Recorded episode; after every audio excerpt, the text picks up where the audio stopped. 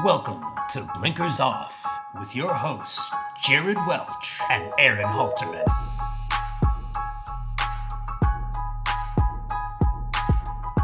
What is up? I'm Jared Welch. Uh, he's Aaron Halterman. It is Thursday, October 19th, and this is Blinkers Off. What's up, man? Hey, what's up, everybody? Sounds like we got oh well, not doesn't sound like we do have breaking news um, of, of Forte being retired. That seems what everybody wants to talk about in the chat. So, I guess we start with that, right? I mean, shocking news developing uh developing here on Blink. It seems like we always have, although we're not like either one of us is shocked, but um it always feels like we have some sort of news coming out. It's always around Kentucky Derby or whenever it's Preakness with first mission. And it's like we always have a I feel like a, a breaking story that comes out right before we hop on air, which makes everything uh, a little more eventful for blinkers off. But yeah, uh, Forte being retired. I'll be honest, I didn't necessarily expect him to be retired. I thought there's no way we see him back this year, but I guess they just said, you know, he's done.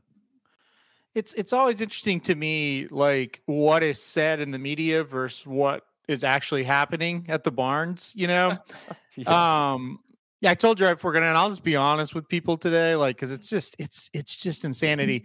like if you read like the DRF or wherever, it's like, oh, he's doing great. I think he's over all these problems, and then we like we're lucky enough we've got a big like web of people that we know, and like talk to people at the barn, it's like, yeah, he can't he can't do anything. Like he's he's there's no way, you know. And, and the bizarre thing about it is like you get that report on a horse and then he goes and wins a grade one like three days later and then you get that report on a horse and he retires so you have to take everything you hear with a grain of salt but i mean i just feel i don't know. I, I i don't know why they feel like they have to lie to the media about it uh, because it's like why are we hiding an injury in horse racing? I know why you hide injuries in other sports because it's competitive. You're going up against other people and you don't want you know somebody to maybe target that injury but this is i mean, I don't know. I've never understood that at all. Yeah, the, it, the thing that bugs me the most about it, not just it's not just Pletcher, but I, it is Pletcher a lot, is that like it's when y- you know we hear something directly from like someone's like in the barn, and we hear something like this horse can barely walk, and they this horse is hurt, and then Yeah. you flash to Pletcher, and it's like oh yeah, you know, we went to the track, everything's great, you know, can't wait for and it's like and then an hour later he scratches or an hour later he's retired and it's just I don't understand why I, I don't understand who it's serving in Pletcher for in Pletcher's case to be like everything sunshines and rain, sunshine and rainbows over here. I don't understand why we do that. I, I I know it, it I- don't get it either. Like I said, like who's it benefiting? Who are we protecting? If they ask you about a horse that's not doing very well, and you don't want to, I get that you don't want to put in print. Oh, he's not doing well. This son bitch is crippled. Like I, I get that. Don't say that, but just say, oh, you know, we're we're we're trying to regroup with him, and we'll kind of see.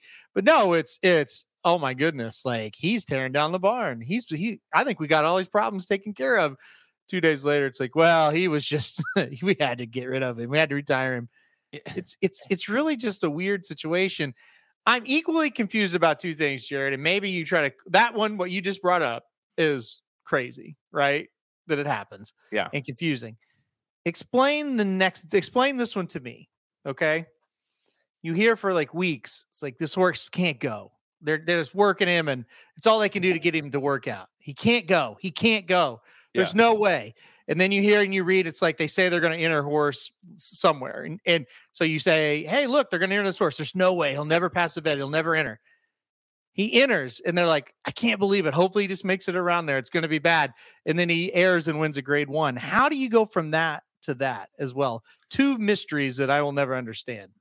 I don't uh, I don't know because it's like it, it does it's not like like I like I to be clear I fully trust the resources that I have and you have you know when you hear those kind of things they're not just making that up No. to say like oh this Nope. is like stir shit up like no it's real Yep. Yep. so how do you go from that I don't know. to winning the grade one you know unless well I know how or at least at least there's a there, the only way you would think that's possible right right. is is the horse can't even feel where he's at.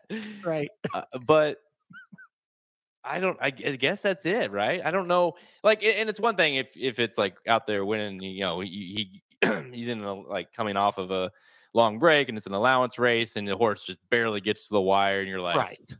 he won, but good lord. But when you look as good as you looked, you know, as that horse looked, you're like, how? It, it, and if you don't laugh, you cry. That's kind of where I'm at right now. This is not something to laugh about, but you just shake your head like, Yeah. because you're right. It's like, uh, you know, people, we, we don't just, hey, we met a guy yesterday and now we're listening to everything he said. These are guys we've known for years. We go way back with, vetted out, have given great information. They know what's going on. They're not lying. And then you hear a report on a horse like that and they retire nine times out of 10. And then you hear that one every now and then. You get that report and like, oh, that's too bad. And then they win grade one. So it's it's interesting. It's very interesting how you can go from one to another. We'll see. We'll see if that string continues for the certain horse we're talking about. But yeah, as far as Forte goes, it's it is unfortunate. Um, you know, he really he ran one bad race out of 10. His whole his whole career was 10 races, and unfortunately was the last one. He didn't we didn't get to see him at his best in the last race, but boy, those other nine were really good, and he he was a he was a nice horse that uh you know, I think once he got to that point where he was going to run in the Kentucky Derby, that's when the the problems started to arise and the injuries, and I don't think he ever really got over them. Yeah, clearly, and you know, I don't know. Like he, they took some time off for sure, but clearly there was. I don't know that, like you said, I think he never really got over it, and so they kind of pushed. They got him back, and it kind of never went away. And then you try to get into the Kentucky Derby, and then obviously didn't go. You know, they were bad because he didn't run, and then Yep. you get into the Belmont where he he looked like he didn't want to be there, but he he wa- I mean he ran well because he's he was you know what I mean he's a good horse. Like I don't want to like shit on him. Really good horse, but it's just Yep. it's unfortunate because that was a good horse that um probably should have had a better uh three year old year than he did. I wonder if you put tr- truth serum into Pletcher, which is the only way you'd get the truth. But if you did, if he would tell you, yeah, the Belmont screwed him. Because why I say that is he said immediately, he said, We're going to monitor this thing. If he's not well enough to run in the Preakness, which he wasn't, then we are waiting to Saratoga. And then all of a sudden, once he couldn't run in the Preakness, you hear, Oh, he's going to run in the Belmont, which you know who was behind that. It wasn't Todd Pletcher, it was the owners, right? So the owner wants to run at the Belmont. He got him as good as he could for that race, but you, we know the long terms of long term effects, right? If mm-hmm. you push a horse to do something that he's not really ready to do, he or she they may go out and run well that day, and I think Forte did, you know, for the most part. But the long term problems that that causes will, will come up, right? And you wonder if that may have been kind of the beginning of of the end for him. That and that makes me want you know that, that just is like the the question you have about some of these horses that you're like we, we talked about a second ago with like how did that horse you hear all these things and then this horse wins a grade one. Will that take will that take him back? Did it did it did it ruin the breeders cup chances you know by doing that? I don't i, I have no idea. Maybe you should have just trained up to the breeders cup and had a run like that. I, I- um I feel or like maybe he wins the breeders cup. I, I don't know I feel back. I feel like if you go back and listen to last week's uh, show, you're talking about duds and up to the mark, and I think that was kind of what you were thinking. And I was like, look, we got to just judging by what we see on the track. But yeah, I mean, eventually, I don't know.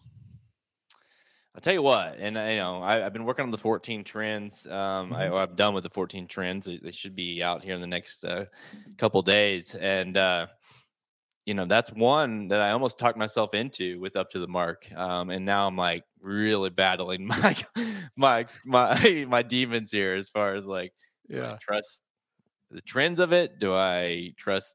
I mean, the eye test, and that's what's it. Like, I don't want to like keep harping on it, but that's what makes this game an already impossible game that much more impossible. Correct. because you have people like us who are in the know and we know people and you kind of get that and you kind of like well i'm gonna like obviously right? If it, if a guy if you if in- the before a playoff game they say well this guy he can barely throw. His arms killing him. Like you need to you know it's like yeah you're going to use that information whereas on the flip side someone that knew nothing about up to the mark. They knew nothing other than who he was you know what i Right. mean? And and listen to pletcher and like all the systems go, everything great.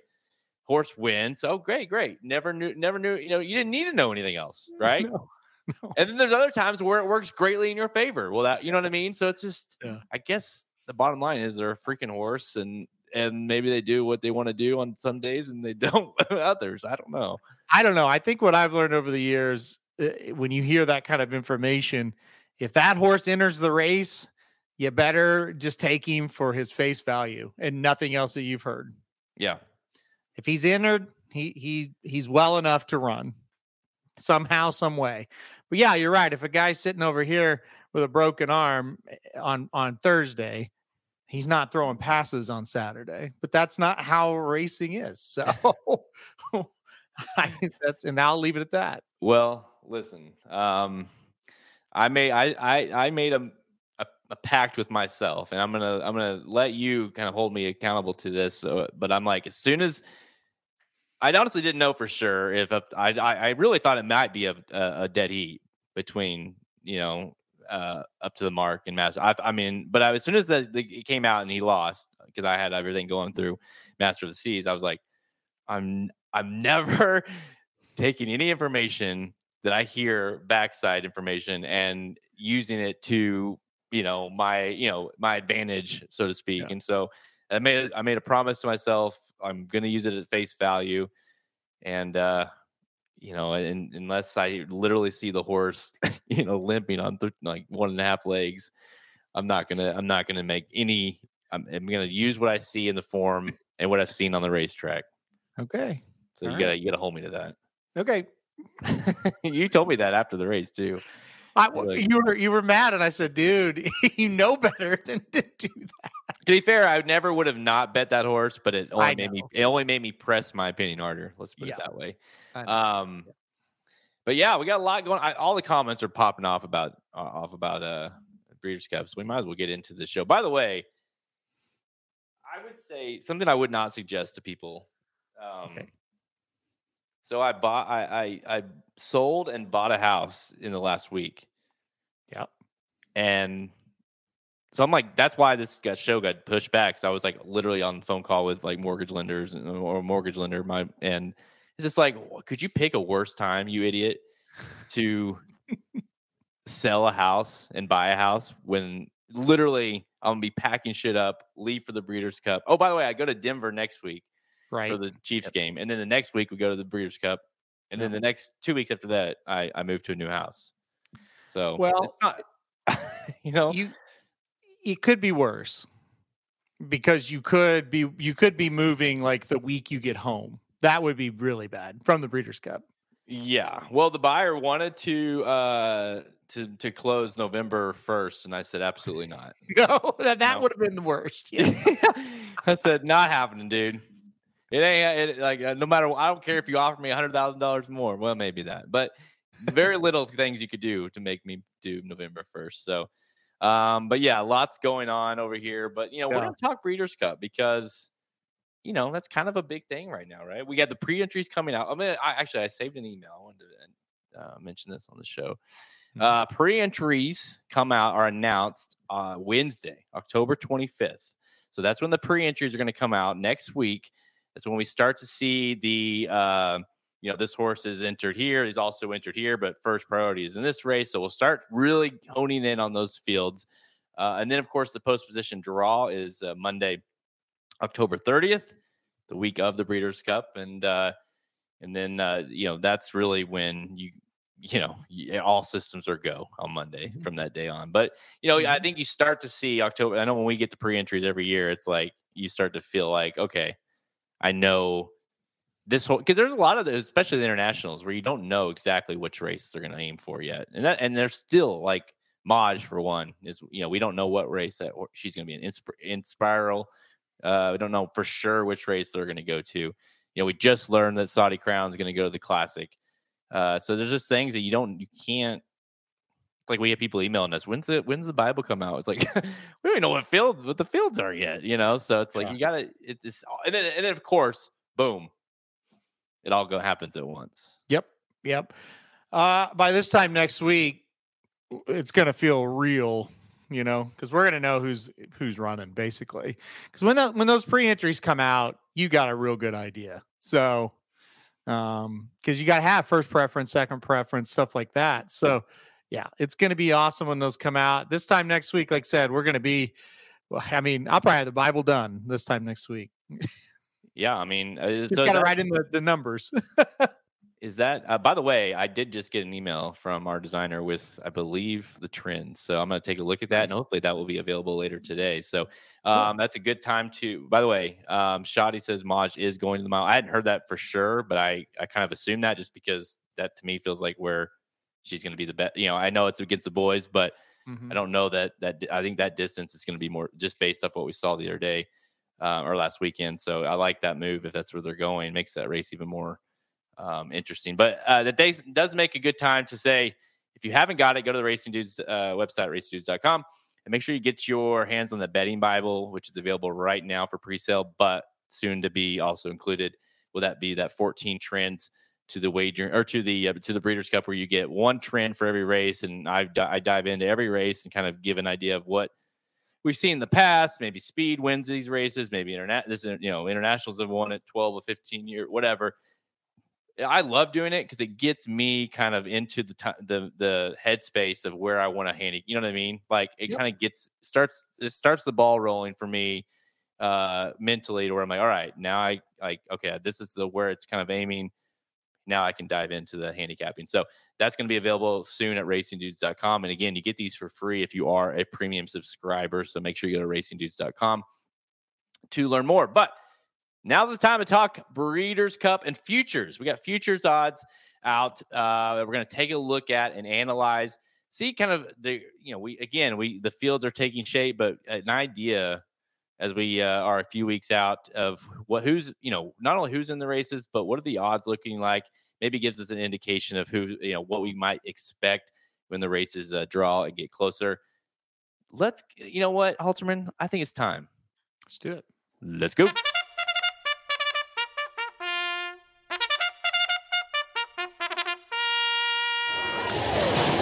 They're off in the Breeders' Cup Classic. In the Breeders' Cup Juvenile. Off in the Longines Breeders' Cup Turf. They're off in the Breeders' Cup Sprint.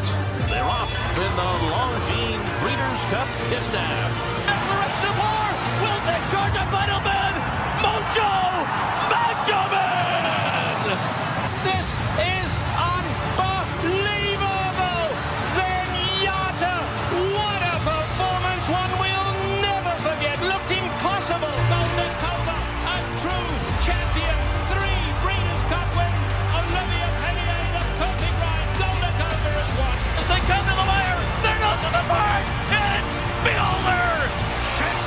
Shancelot for 16th hole. Mitole runs at him. Shancelot and Mitole. Mitole's a monster. Mitole wins the sprint. Oh, what a horse he is. Take charge Brandy has gone all the way. She's 60 to 1. Wise Dan's got him. Wise Dan, brilliant in the mile. As they come to the wire, a triple crown winner, a Breeders' Cup winner, a horse of a lifetime. All right, we are two weeks out to the 40th Breeders' Cup World Championships. Uh, again, pre entries will be out next week. Of course, we'll get the entries the following week. So now we're going to take a look at futures odds uh, available here on Bovada. Just go to bovada.lv and you can search this up and, and find you know the the current prices um, as we go along. But we have 13 of the 14 races available on here. We're only missing the Filly Mare Sprint, but um, we're going to go through here, Halterman, and and you know some of these fields are bigger than others, but we can get an idea not only who's going to at least who they have available to bet, but what the odds look like um, for each of these races, and just you know more than anything, I think it can give you a little bit of an indication. Obviously, you can bet these uh, much more freely overseas as well, so it kind of gives you an idea maybe how those are being bet.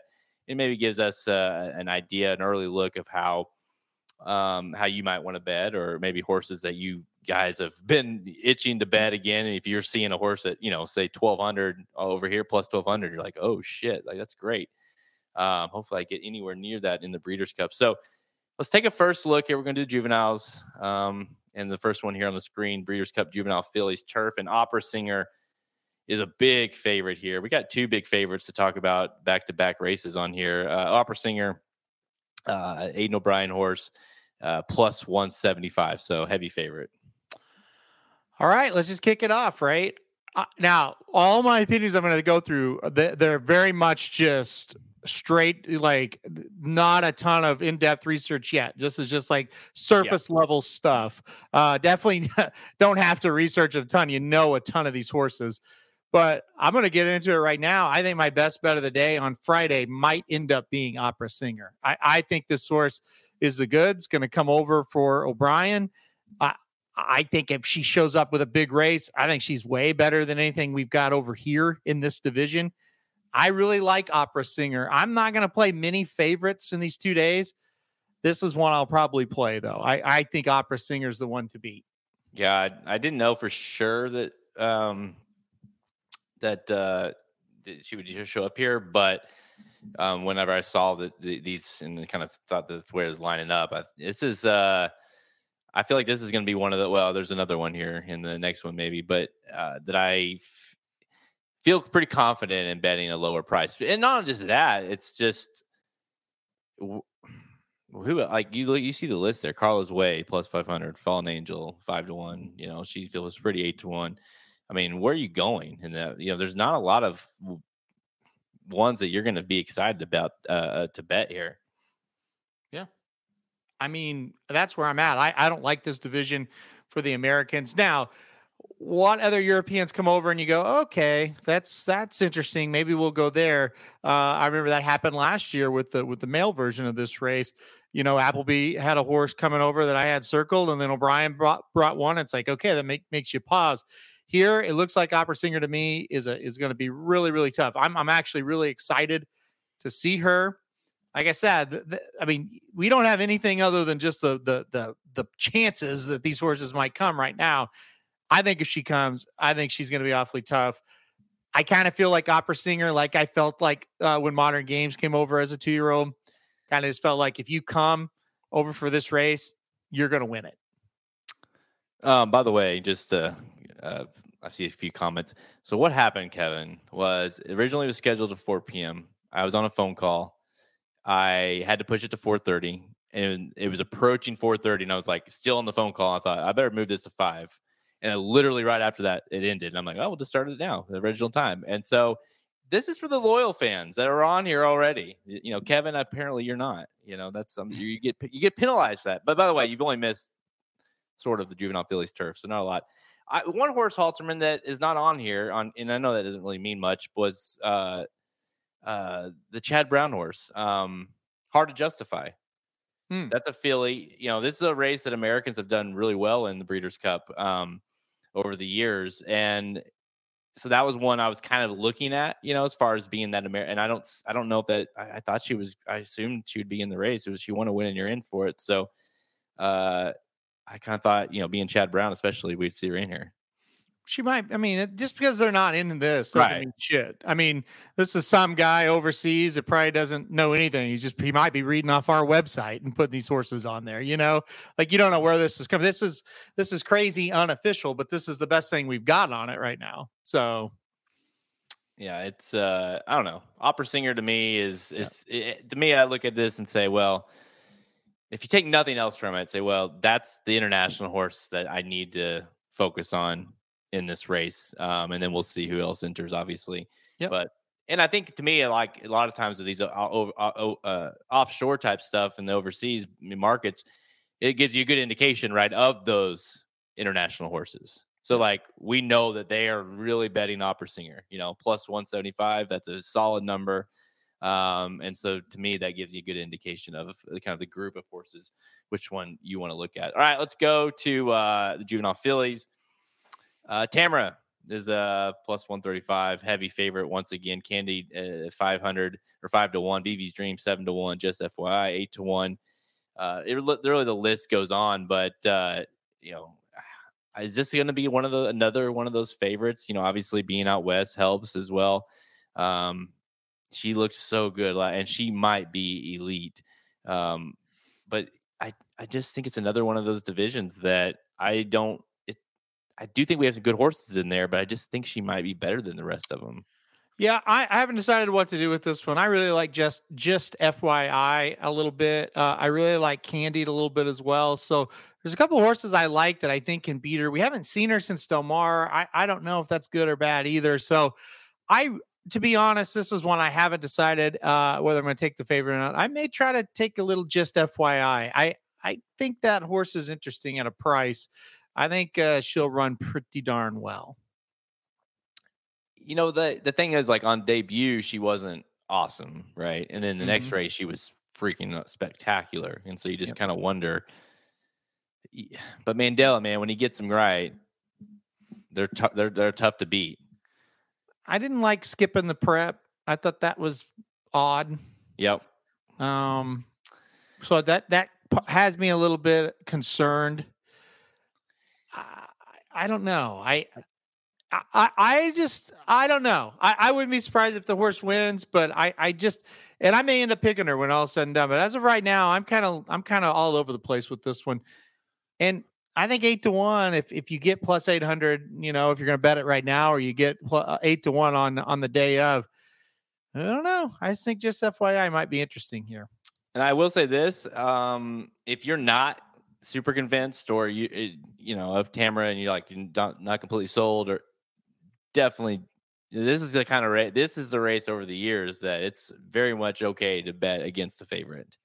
Um, you Yeah. have seen some good ones win it, no doubt. And if you think she is that kind of caliber, then yeah, I mean, there's no reason to think she won't win it. But when you're looking at you know eight to one, Jeff, just FYI, um, and there's a ton of other options in this race uh, that I think that you could you know talk me into. Vivi's dream is not one of them, by the way. I I, I think I was on. She kind of, you know, I was on her until she bucked me off, and she bucked me off last time. I just didn't love the way she. I didn't think she ran terrible. I just didn't. I don't see, didn't see enough from her to be convinced that she can turn that back around, go out west, win the Breeders' Cup. Yeah, uh, I agree. I I thought it was uh, I thought it was pretty pretty much like yeah, she's not bad, but I don't think she's gonna win the Breeders' Cup type effort. I agree, and really wasn't all that competitive with Candied, so hard to bet her. And uh, yeah, you know, I don't know. I I just I just worry. You know, the, the- source of Mandella has never been around two turns. I think that is a little bit iffy as well. Um, so I, I don't know if you want to take her at a very short price. I- think you got to think because she's going to be like eight to five, seven to five, probably. If you're going to take her, you better think that she's like the next star, right? Because that's to take that kind of price in, the, in a juvenile horse uh, here at the Breeders' Cup. You better think she's a star. She looked like one. Like her last race was spectacular. I don't know how how good that field was, and it was at one turn. So I I think there's question marks. I mean, I don't know. I haven't made my mind up on that one either. Um, that one feels like I don't know. I mean, yeah, she could win for sure, and she probably should win. But I also could see myself being like, "You idiot! Why did you single everything around her?" You know. The next, so we'll see. Um, I, I've, I don't. I tend to not bet as heavy as I do on Yeah. Saturday that I do on Friday, just because of their juveniles, right? And they're more a little bit more unpredictable. Uh, The juvenile turf sprint, Big Evs at fi- plus uh, plus five hundred, um, five to one, five to one on Crimson Advocate, uh, five fifty on Bucanero Fuerte, None Mets, uh, I'm trying to, anyone, anyone else. Okay, Crimson Advocate for me is one that I've been very much looking at um, as I've been kind of getting closer and closer to honing in on on these races. I, I mean, I'm not surprised at the, on the prize. I think it's one, another one of those years that it's a, you know, we've seen these turf sprints be dominated by um, Americans, and so I, I tend to still lean that way. It is a fairly new race in the Breeders' Cup, so it's still kind of uh, up for grabs, I would say too. I really have no idea. Uh, here's the deal: like they've got a few listed here. Uh, It looks like eight horses listed. Usually there's like 14. You know, I mean, it's usually this is usually a mess, and it's either you know most years it's okay. I'm just going to go with the Res- Wesley Ward horse, or I'm just going to go a big price, one or the other. I mean, I I don't know. Um, I did pretty well at this race the first three years, and then it's it's been pretty tough. So I- can't really give you a gauge. I, I don't, and this is a race where they a lot of horses don't really point for it. They just kind of fall into this spot. We probably aren't going to know until the next show about about who's who's actually going to be here. Um, so I, it's hard for me to kind of get a gauge on this one yet. I think Crimson Crimson Advocate is interesting just from a standpoint of she is an American horse, you know, but she did go over to win at Royal Ascot. I think that's super interesting as well. So you kind of have a little bit of both, but um I you know you I know I can I feel like you I can, what was that Pletcher horse that you hit this uh, one year like five to one. Is like was it the first year they ran it? Yep, it was. No, it was maybe it's the second. No, I think it was the first, and I cannot remember that horse's name for the life of me. No, um, I can't either. But I just remember you you did like that horse quite a bit and and bet it. But now it's like I don't I don't feel the same way this year. Um, I loved uh, Golden Pal. Uh, I loved yeah. um, the horse the year before by American Pharoah that won it. Um, can't think of that horse's name either and yeah, then the Pletcher horse was was pretty good too. But I loved those two, the Pharoah horse, and then uh, and then obviously Golden Pal. We we love those. But let's uh, I got it's gonna bother me now. Um, who was it? It was. I, I feel like I like I see the name in my head. Uh, oh, Bulletin.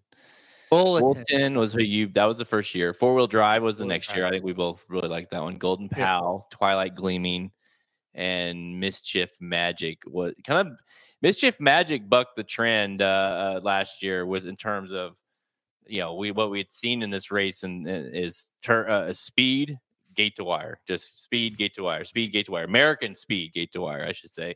Yeah. And last year it just fell apart completely. And we saw an international horse, you know, basically come from last to win it. So last year there were a lot of horses in that race that shouldn't have been in that race, and they all had speed.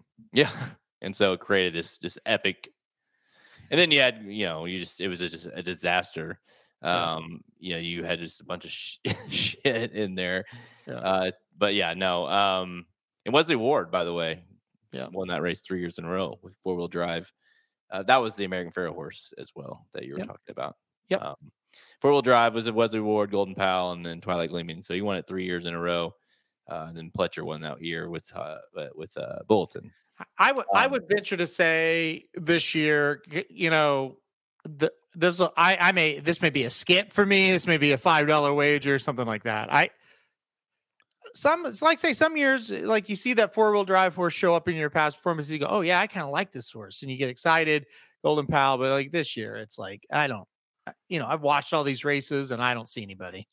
Yeah, I'm worried that that five to one's not going to last on Crimson Advocate. If I if I can get anywhere near that, I'll probably bet um bet that one for as of now. But uh, yeah, I'm not not gonna, you know, especially uh, I'm not gonna waste. Uh, I think it's the first race of, of the Breeders' Cup that on Friday, so I'm not gonna go too heavy on it. Uh, all right, let's go to uh, the main event of that day, and that is the Juvenile. Prince of Monaco at four to one, uh, five to one on lock. Timberlake at uh, you know five and a half to one. Uh, Muth at seven to one. Heartland's ten to one. I mean, fierceness. I mean, uh, the Telefella is not going to run in. I learned that from the comments of my video I did mm-hmm. uh, on YouTube. Everyone told me he's not going to run for the rest of the year. Uh, but really, it comes down to the kind of the top. I'm, I'm surprised to see Muth at seven to one um, off of that effort in the American Pharoah uh, not really surprised on the on the rest of them. I thought Muth would be a little bit lower. I, I didn't. I honestly wasn't for sure if Muth or Prince of Monaco would go off as a favorite. I don't really know what's going to happen in this one. I, I, this is an awfully interesting situation. I, I, don't think there's a lot of horses that are are really standouts here. Um, I, I kind of like Muth a little bit over Prince of Monaco, even though well, you know, he killed him the one time they ran. I kind of like Muth. Can I get can I can I tell you something crazy? I love it. I kind of like Miramati. you hinted at that a little bit after that that race. I kind of think when they stretch him out to two turns, he's going to be decent. Uh, uh, now this this probably isn't the spot. Maybe he doesn't even run here. I kind of like him a little bit. I to me, I, I will probably not play the favorite. I I probably just won't. Um, I I liked Timberlake's uh, race last time out. Like I said, I like Muth a lot as well. So I don't know. This is another one. I, I'm not. I'm not really locked in on anybody here. Yeah, you know, it kind of it makes you wonder if like is how good are these? The thing with Muth, like he did every. I know we've talked a little bit about this, but he did everything he was supposed to be doing, and he kind of put it all together in that last race. You know, I feel like you know Muth was supposed to be. You know, he's obviously huge purchase price and um, they had a you know you you buy a horse like that to to win this race and to win the Kentucky Derby and to, you know all the races right and so the issue in, was very clearly stated like he too keen goes too fast fades and we saw that when he got beat by Prince of Monaco that day last time out the American Pharoah went not only did he stretch out but he set off the pace you know he and I don't and I get like maybe that's not the caliber of field right but just the fact that he was had had that ability to do so, it gives me a lot of confidence in in what he might be able to do in this race. Maybe he's starting to figure it out, but I mean, I would rather play him over Locked and Timberlake, and that's that's not really saying that I don't like either one of those, but I just think the value at seven to one is is there. I think this is kind of a squirrely race. I I really think every horse that you're going to talk about kind of has their not really issues, but just kind of has their hangups a little bit. We haven't seen a ton of um, consistency except for Prince of Monaco, but again, he he skips the big one or the big prep uh, year, or you know, the big prep round of preps. The last one, he's never been two turns. I didn't love his one turn race or his uh, last one turn race in the Futurity. I I kind of I don't know. I I just don't think he is. Uh, I think he's a favorite that's beatable. I guess is what I should say. Um, I I'm with you. Like I really liked how Muth like calmed down, and I think maybe that stretch out was was the thing that did it. A lot of times those those six and seven furlong races uh, when you're two years old, everybody's just flying to the front as fast as they can and trying to hold on. And and some of these horses, that's not really what they want to do. And he may have been one of them. You know. Yeah, um, by the way, Christopher, like I guarantee you, we will talk Husker Butch, but it will, will, be later in the show. So just make sure you go take the kids to dinner, come back, listen to the pod version, or listen to the you know the go back and watch us on on the YouTube channel, and we will talk about Husker Butch. I guarantee it. Yep. So I know you'll get your fix. Just you have to wait. You know, got to do dad stuff. I get it.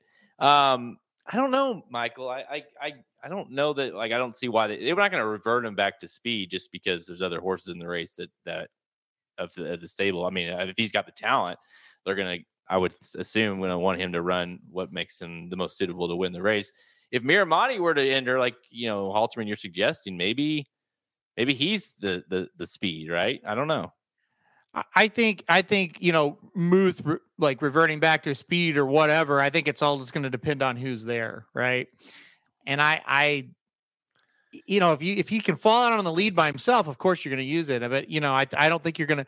I guess the I guess the point I'm trying to make is we saw he doesn't have to have the lead to run well, so yeah. they won't press the lead and go balls to the wall unless they can just go out there and get an easy one. Yeah, I just I just thought he he, he looked like a different horse that day, and that, so that gives me hope going into. This. By the way, uh, Shoddy, there is a like there's a really cool trend um, you'll want to check out in the in the 14 trends about kind of what you refer what you kind of refer to with the Triple Crown and what it means moving forward. This is a race that's pretty productive, um, but maybe in a different way. So. Uh, make sure you check out the trends uh, when that comes available. All right, let's go to the last one on Friday, the juvenile turf. This is yeah, you've you've uh you've done well in this race in the past. Uh yeah. I don't know where you're going with this one. This is a wide open affair. I feel like I'm going to end up going with a European horse here. Uh, I don't know which one yet. There's not really which is a good that, angle to go to, by the way. Y- yeah, and I mean, there's not really anything that jumps off the page. Um, uh, uh you know, opera singer and the in the if she comes to to the Filly uh, version of this race, I think she's tough, but you know, here I don't see a lot that just totally jumps off the page. So just kind of a wait and see approach to this one as well. Uh, I don't really believe in our turf horses too much in this spot. So uh, it, it's just kind of a, it's going to be touch and go until we, we know who's going to run. Yeah. I just like, I feel like you, I don't know.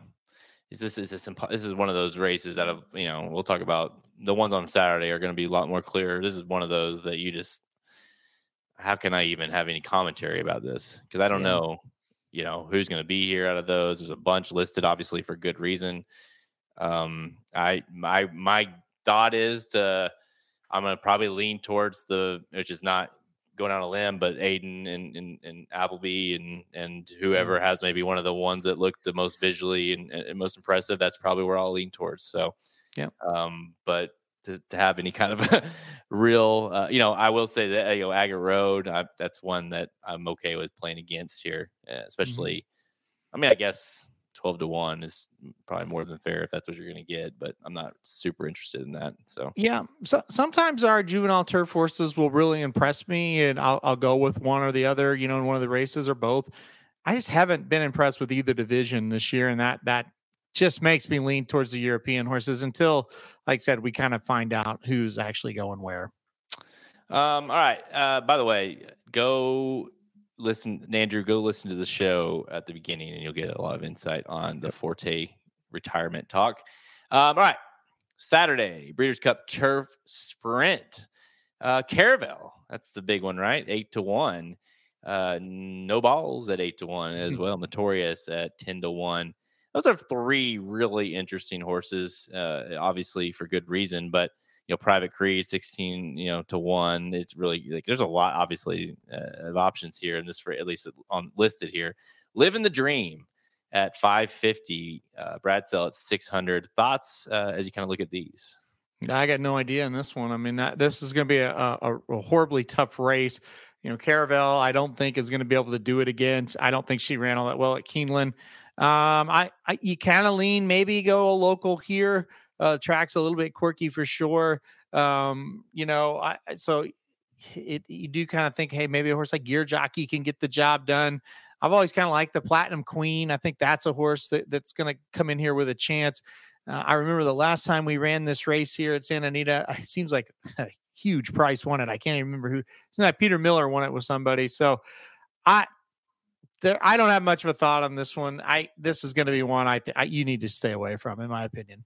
Yeah, it's uh I don't know. I, I kind of like I don't know. I, the one I've been most interested in as I started going through it was uh which might not surprise you a little bit, but Nobals at, eight- at eight to one. I think just the speed, man.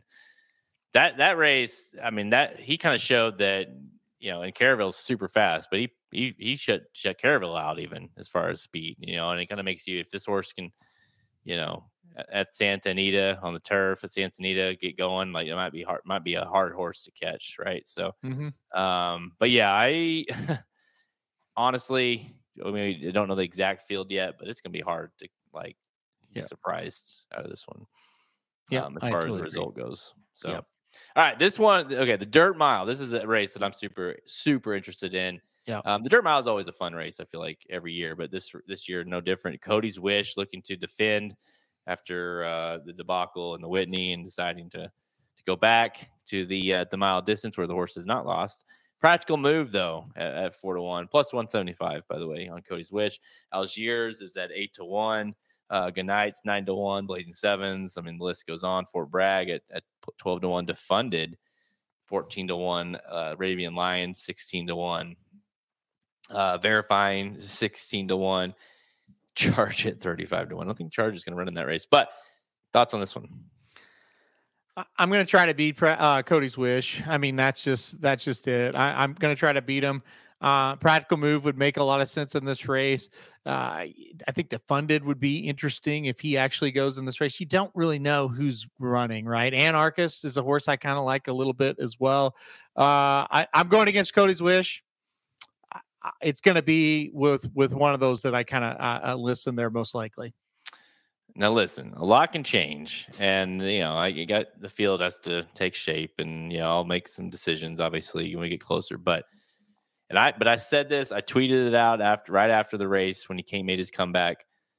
I'm gonna have a really hard time not picking practical move to win here. I just well, he's he's done nothing wrong really, and he loves Santa Anita, and he's he looked good, and I think the way the race is going to set up for him, I think it's going to be he's going to be tough to beat. I and I, I think Cody's wish is going to have his work cut out for him to get to a, uh, you know, that's why I really wanted to see, uh, you know, I guess, I guess, you know, Saudi, Saudi Crown just because I wanted to beat Cody's wish, but maybe Practical Move is my my next best, right? Mm-hmm. I, I can see it. Uh, I I really think Practical Move. He if he can build off that last race, and, and I mean, you kind of look at his form before he got hurt or got sick or whatever the hell happened to him. You look at that. You look how he came back and just how damn easy, and just kind of toyed with him. You do kind of just sit here and go, you know what? He's he probably is better than what Cody's wish has been his last couple of races. Not early in the season, but his last couple, it's like he's probably just better. So if you could get him at a price now, he may run in the classic, and I, we're all just like, well, whatever if that happens. But yeah, I don't know. I I just don't feel like Cody's wish is is is a horse to to really like single or anything like that. You gonna bet your uh, your boy Arabian Lion at sixteen to one? No, I, I don't know what Arabian Lion is up to these days, but it's not running well. Um, not running is one of them. I tell you what, Fort Bragg. I see Fort Bragg getting mentioned a few times. I think he's interested. I thought he ran pretty well um, in the last time. The last time we saw him in the sprint, uh, San Diego yeah. sprint. So um, Arabian Lion did not.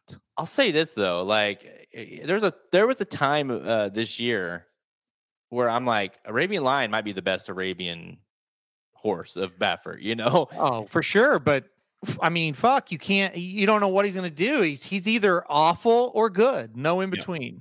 So I could, I could certainly see him winning this race. Like, don't get me wrong. I just I probably can. can't bet him in this race. No. Um, because yeah, it's just he's been like some really like wow performances from him, and then there's been some some not so wow. Uh Filly and Mare Turf. Uh, this is a good one, man. This is look at this Inspiral at two, plus two, uh, 200, two to one, uh, 325 on Warm Heart, Tahiyra at eight to one, Didia at 11 uh, to one, and, and, a set at 12 to one. I mean, those in Italian. How about that? In Italian uh, at 14 to one, Moira at 14 to one.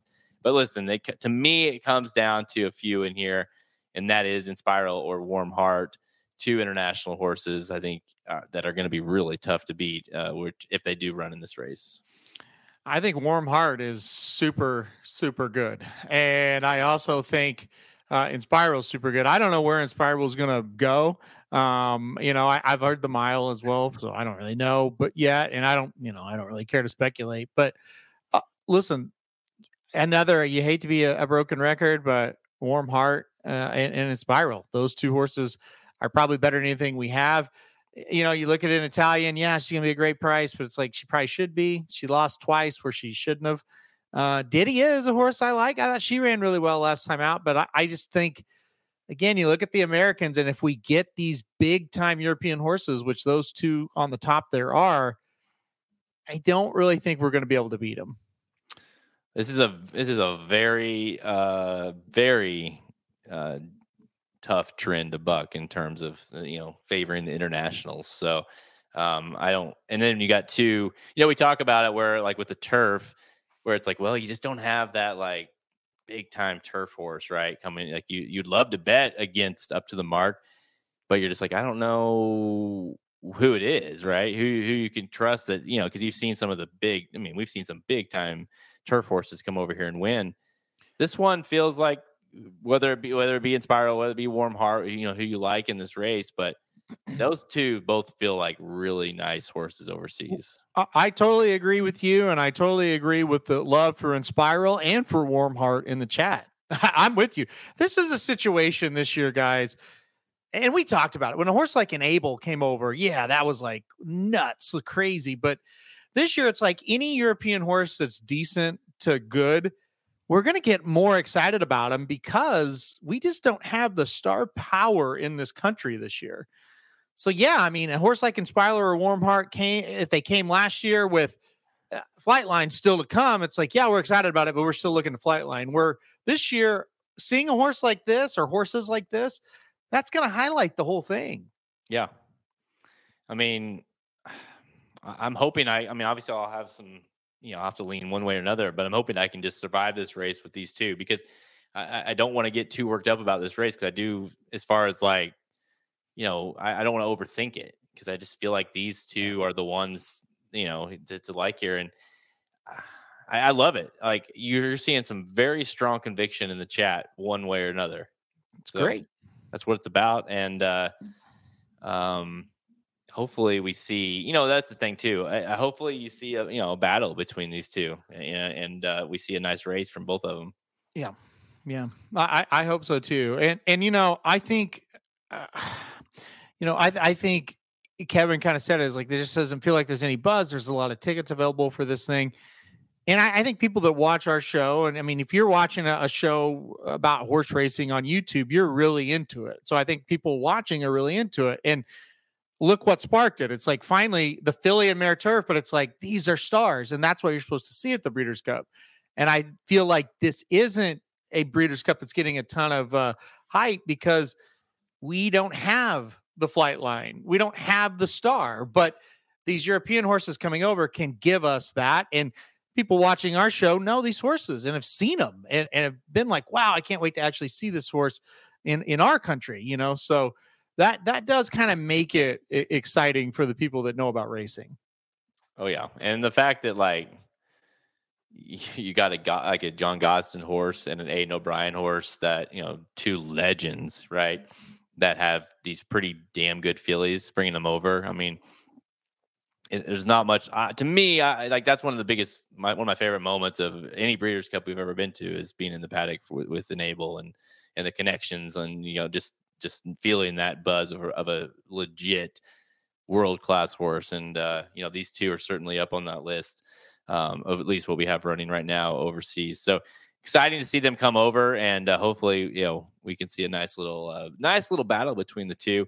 Uh, all right, let's go to the Breeders' Cup Sprint. Uh, obviously, Echo Zulu is not going to be on here, but plus 600 there.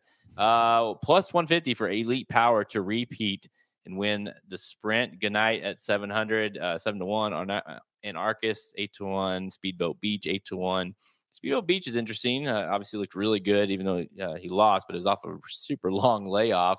Then you got like the Dr. Schivel, who's kind of the local horse.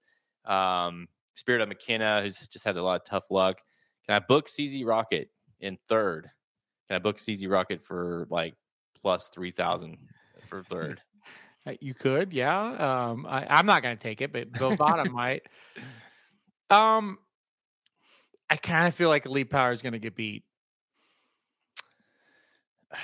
Why? I just don't know who's going to beat him. I think Speedboat Beach can beat him. Now, yeah, I mean, I do think logically could. It's just, just one of those ra- weird races that we don't see speed hold, and You're I don't, right. I don't know why. It makes no sense to me. Um, but you know, like you look at like I always go back to Shancelot or Jackie's Warrior, or you know, the when Jackie was primed up. I don't know, but I'm with you. Like Speedboat Beach, that last race, I thought even though he lost, I thought he was very impressive, and I immediately was like, "Oh, that's gonna be he's gonna be a problem at the Breeders' Cup, one way or mm-hmm. another. Whether it be a problem because I don't know how to bet him, or a problem that he's going to win the thing. So I, think Gunite uh, is one that's going to be tough. I think Speedboat Beach is going to be tough. I, I Anarchus, if he's in this race, I like him. I like Dr. Schivel. Like I, I just, I don't know. You watch that race from Elite Power, and and we can all sit back and say, well, you know, Gunite, my God, he ha- he had it all his way, and and this and that.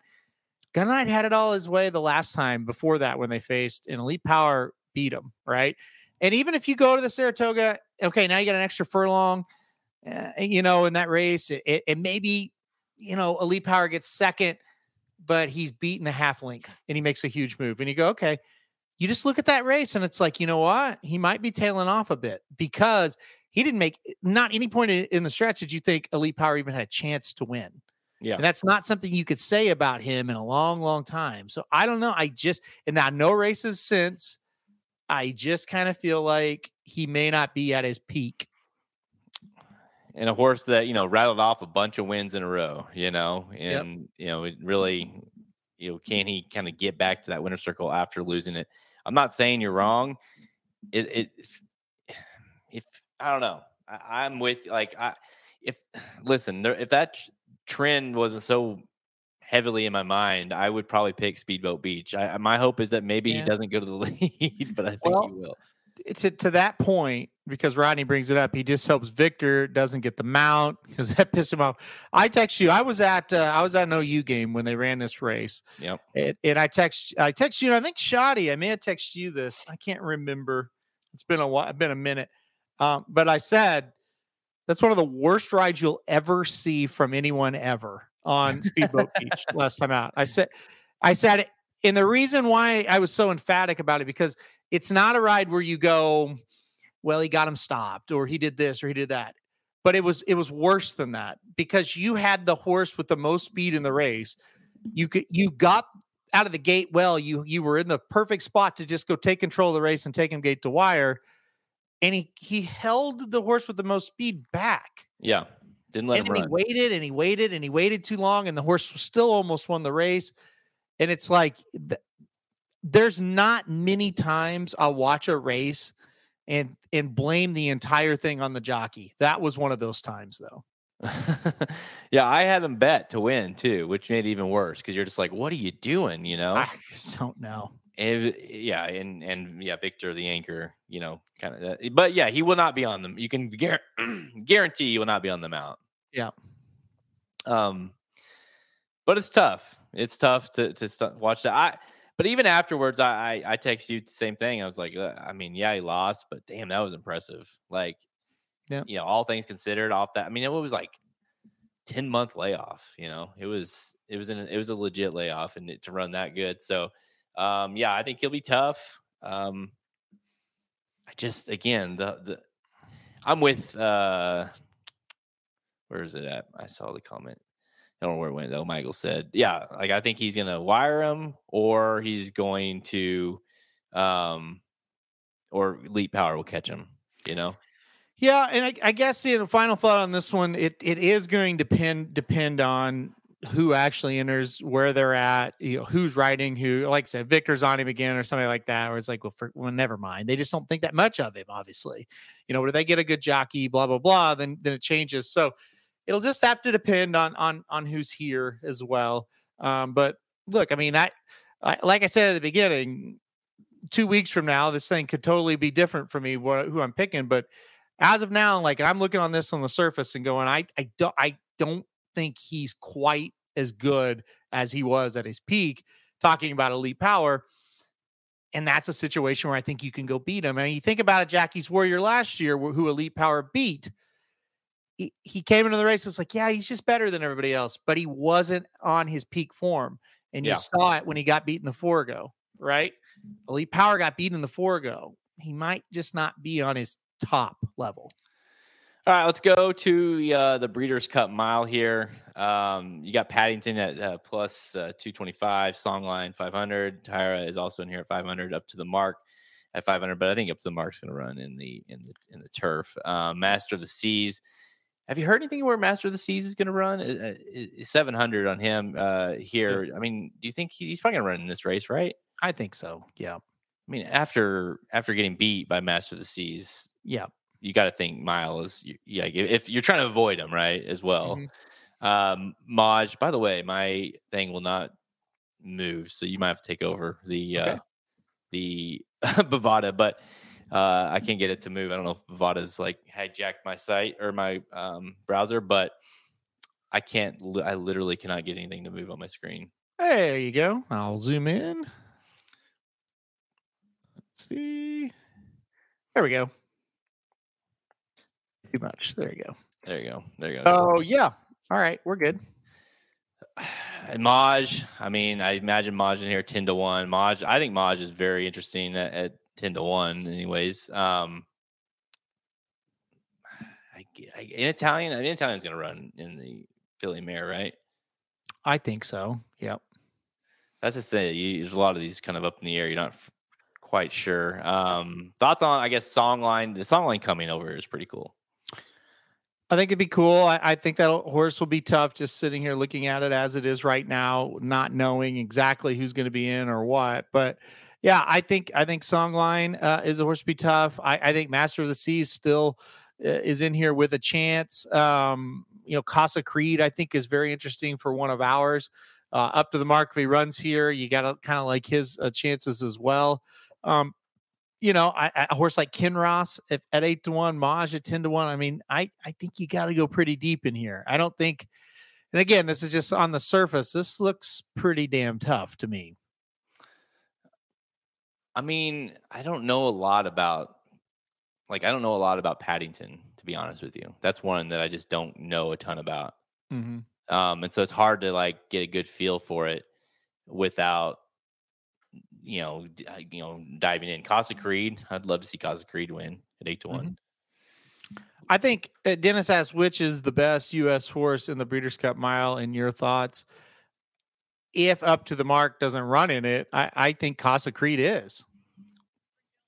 I did see that song. I think what is it? The Magic sent us. It was like uh the horses that are the possible uh, Japan contingent is like Ushba Tesoro, Dermis Sh- I don't know the turf, Shahara, Shahar, Win Marilyn, uh, Songline, Win Carnelian, Jasper Krone, and there's like, there's like a handful of them in there.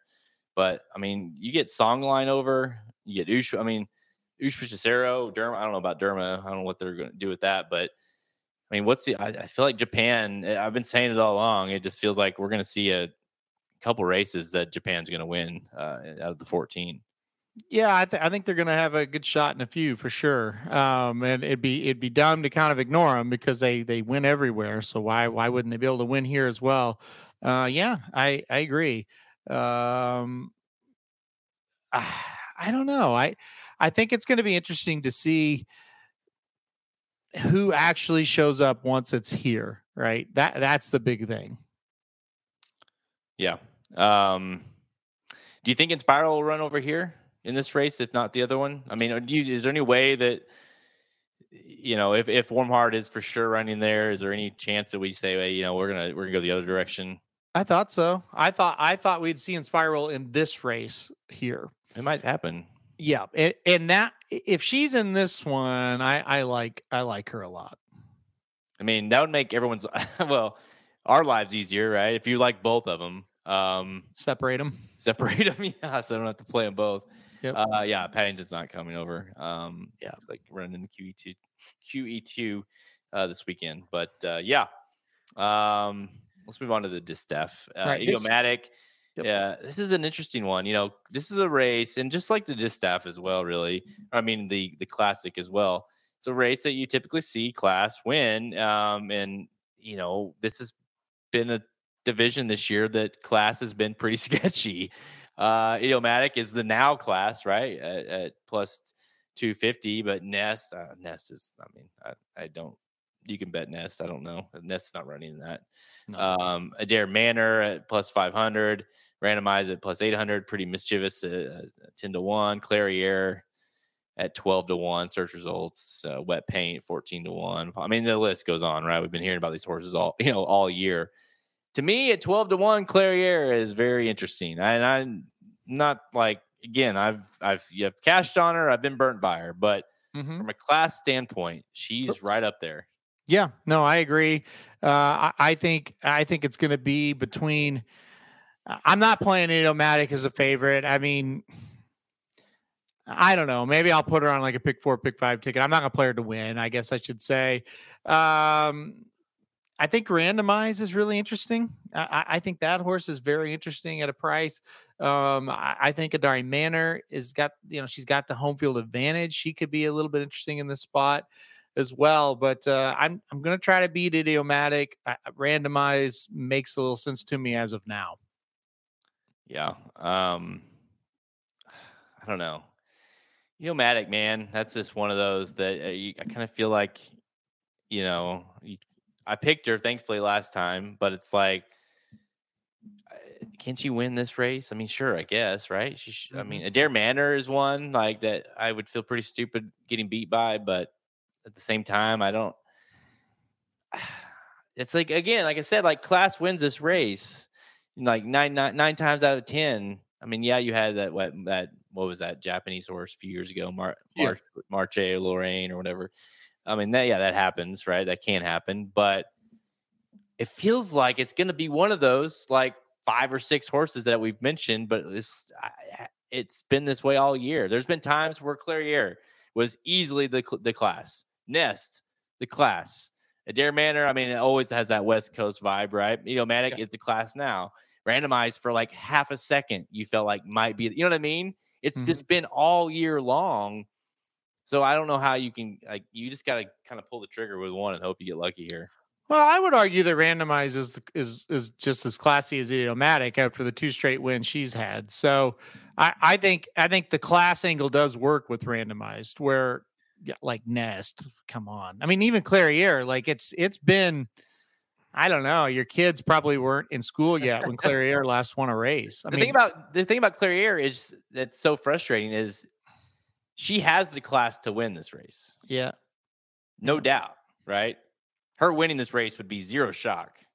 But could she also finish like third or fourth, beating Mhm. five or six? Sure. No doubt. All of them could in this race. Uh, Idiomatic would be the one. To me, the Idiomatic, even I hate taking that prize, but I mean, as of lately, she's been the one you can count on the most. Yeah, and maybe maybe you know, like I said, you get the entries in your hands. You're like, well, shit, she's just better, and you play her, you know. But I, sitting here right now, I don't really want her as a favorite. I pretty mischievous winning this race would be freaking hilarious in my opinion. I, I, I just uh, after the year and and she's going you know to one turn and then you know she obviously she won the Oaks and Yeah, it's like then then you know fast forward to the distaff she wins the distaff and you like real like she won at ten to one. I didn't use her the Oaks winner. It's like come on. yeah Um. Again, I'm not gonna be a. I'm not gonna be too shocked really of the result of this race. no, no, not at all. Let's go to the Breeders' Cup Turf. Yeah, the turf. Uh, again, we uh, nine to one up to the mark, which is is wild. And and I guess the the reason is if you is you got four other horses, uh, international horses that are um, listed ahead of them. Three to one. I guess Auguste uh, Rodin, uh, Musta. Musta D. I don't know how to, but I know that I've been researching that horse, and I know that horse. I don't know if that horse is coming, but I'm actually very interested in that horse if he does Mm-hmm. um Emily something seven to one, Onesto at seven to one, Bolshoi Ballet at twelve to one, uh War Like Goddess at twelve to one. Uh listen, to me, up to the mark. If if this is let's just fast forward to the post time and let's just pretend it's not gonna happen, but let's pretend that this is the odds um uh right before they get in the gate. I'm not betting up to the market nine to one. You know, like he's one of those weird situations where I feel like I want to see him bet in order for me to feel confident in in betting him. That makes any sense whatsoever. I mean, up to the mark for me is is the play, unless these European horses just look tremendous. Um, uh, just to be real honest, is like I just can't, I can't really get past him. He's beaten a lot of these European horses. Now that uh, Aug- Auguste Rodin or Rodin or however that, that one looks pretty good to me, and I think that would be the one I would maybe like the most out of the European horses. But uh, uh, look, up to the mark's beaten a lot of really good ones. So if he's in it, you know, I I'm sure we won't get a report that he's doing well. But if he's in the race, he's he's he doesn't scratch. I think he'll run okay. You know. I mean, it is it, y- you know, and that's it is one of those races that far and away is an is an international race. You know, it just is. You know, but you have had instances where, it, you know, you have Americans that win, and and of course, like bricks and mortar is one, and like kind of the the probably the biggest one as far as American. Um, as of recently, and it's you know obviously he was just better, and and maybe up to the mark is that horse, right? Especially since you don't have, you know, uh, you know, a Tarna or a, you know, a, you know, an Able or, you know, Found or, you know, who like whoever you want to list off. You don't have like those kind of international horses coming over for this race. So that's kind of where I'm at, right? Like I'm not if you don't have those and up to the mark has done what he's done, is doing what he's doing, it's hard not to pick him. Yep.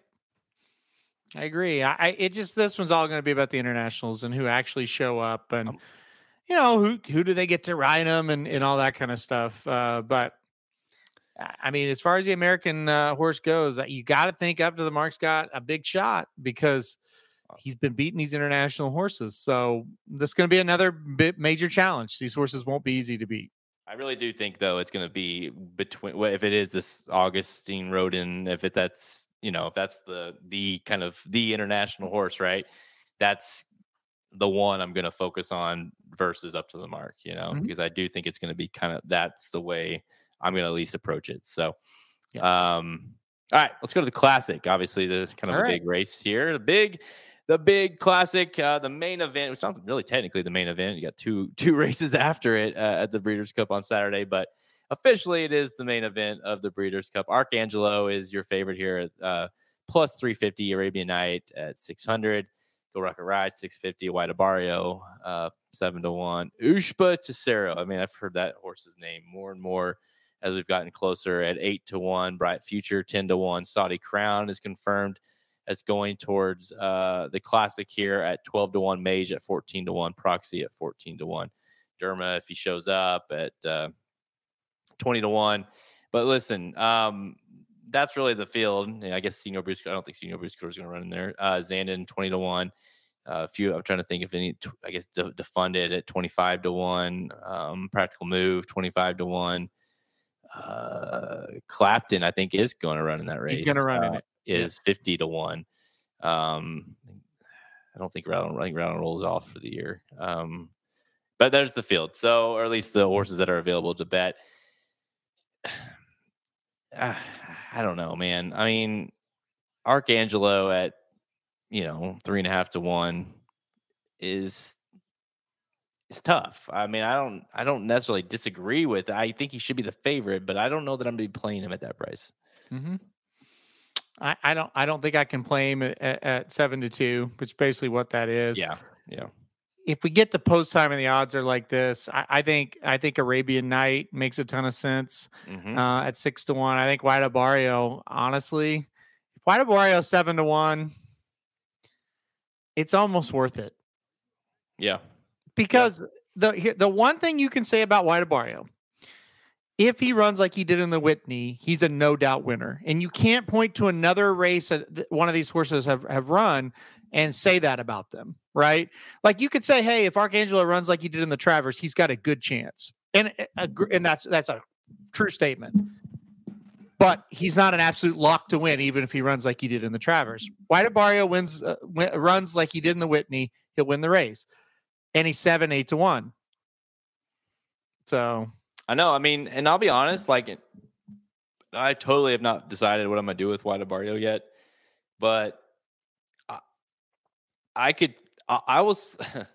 I think I would sleep better at night knowing that I picked him and lost than I left him off everything and he beat me. yeah, Just because, like, it's like then you go back and you'd be like, really? Like, I was there. I literally saw with my own eyes what he did in the Whitney. I get it. Trust me. You don't have to tell me. I get it. Like, it's wide Barrio. Like, you, you don't want to like that horse, you know, or, or like that he could think that he could win. But if he were to, to, you you said it right. If he runs that race, he's winning. he he. Here's what he reminds me of. See if you agree with this. Remember when we were at the Florida Derby and Maximum Security just dusted that field? And we were like, what? That'll never happen again. Such a BS situation. And then he mm. came back and he didn't end up getting paid if you bet Maximum Security, but he kind of dusted the Kentucky Derby field. Yeah. Yep. That's kind of what it feels like with White Abarrio. You you look at it and you go, that's just not going to happen again. Like that was just you, you speculate on why it happened, blah blah blah. But then you get to the big ones, like he won't do that again. And then what if he does? That's that's kind of the thing that, that worries me with him because he does have that race where it's like, oh boy, he was he you can't beat him if he runs that type of race. Um, he's got a really nice running style for Santa Anita. Um, so I mean, again, I I'm not sitting here saying I'm going to bet White Abarrio on on the on Breeders' Cup Day, but he he does possess a race that none of these other ones have run yet. Okay, so the okay for one, I'll I'll talk about Saudi Crown, I guess, because you know I was hoping they'd really run him in the dirt mile, but he's not. He's going to run in this race. I mean, 12 to 1 i guess is is fair on him if you can get 12 to 1 i don't necessarily hate it but i just i i'm gonna let him beat me i don't know that i'll have anything of him in this race I, and i like the horse i mean maybe underneath i don't know though i just kind of feel like he creates a little bit of a situation because he's got a lot of speed in this race and he's going to make it interesting for you know the geaux rocket rides and the arabian knights and you know horses that do show a little bit of speed early on. I just uh, White Abarrio even you know? So i mean it's like i don't know he creates an issue because he's got he's fast. He's legit fast. I agree.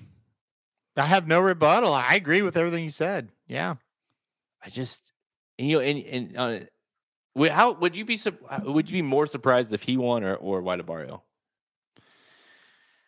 Uh, him, I, I think, but it's close.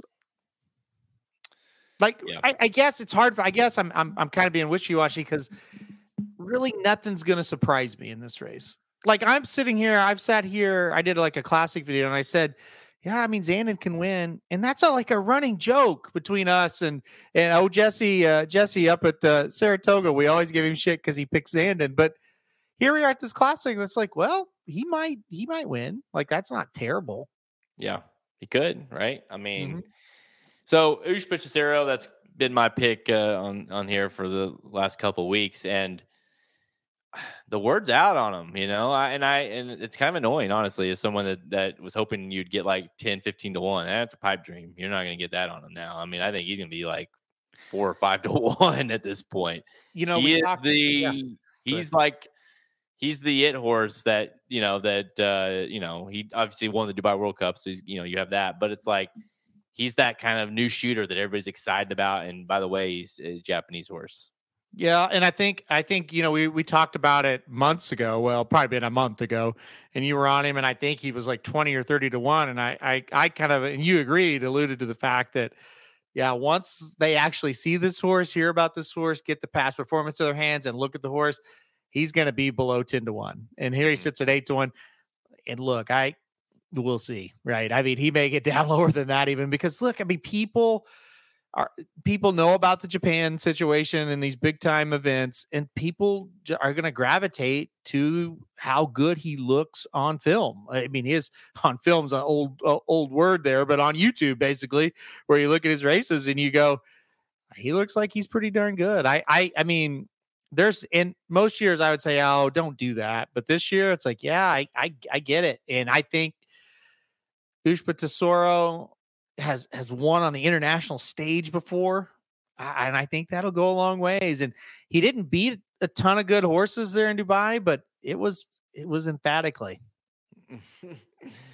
uh yeah I mean I'm with you I I and honestly I got now I got Magic texting me because he knows I like the horse and how he's liking the horse and I'm like shit man we're gonna we're, we're- the, the, the everyone's likes likes this horse now and I just Well- like no, no, all kidding aside, like from a real betting standpoint, I I love what I've seen. You know, if you go back and watch Dubai World Cup, you know he he was. I mean, it was a trip, man. Like he had to get going. Like he was well out of it.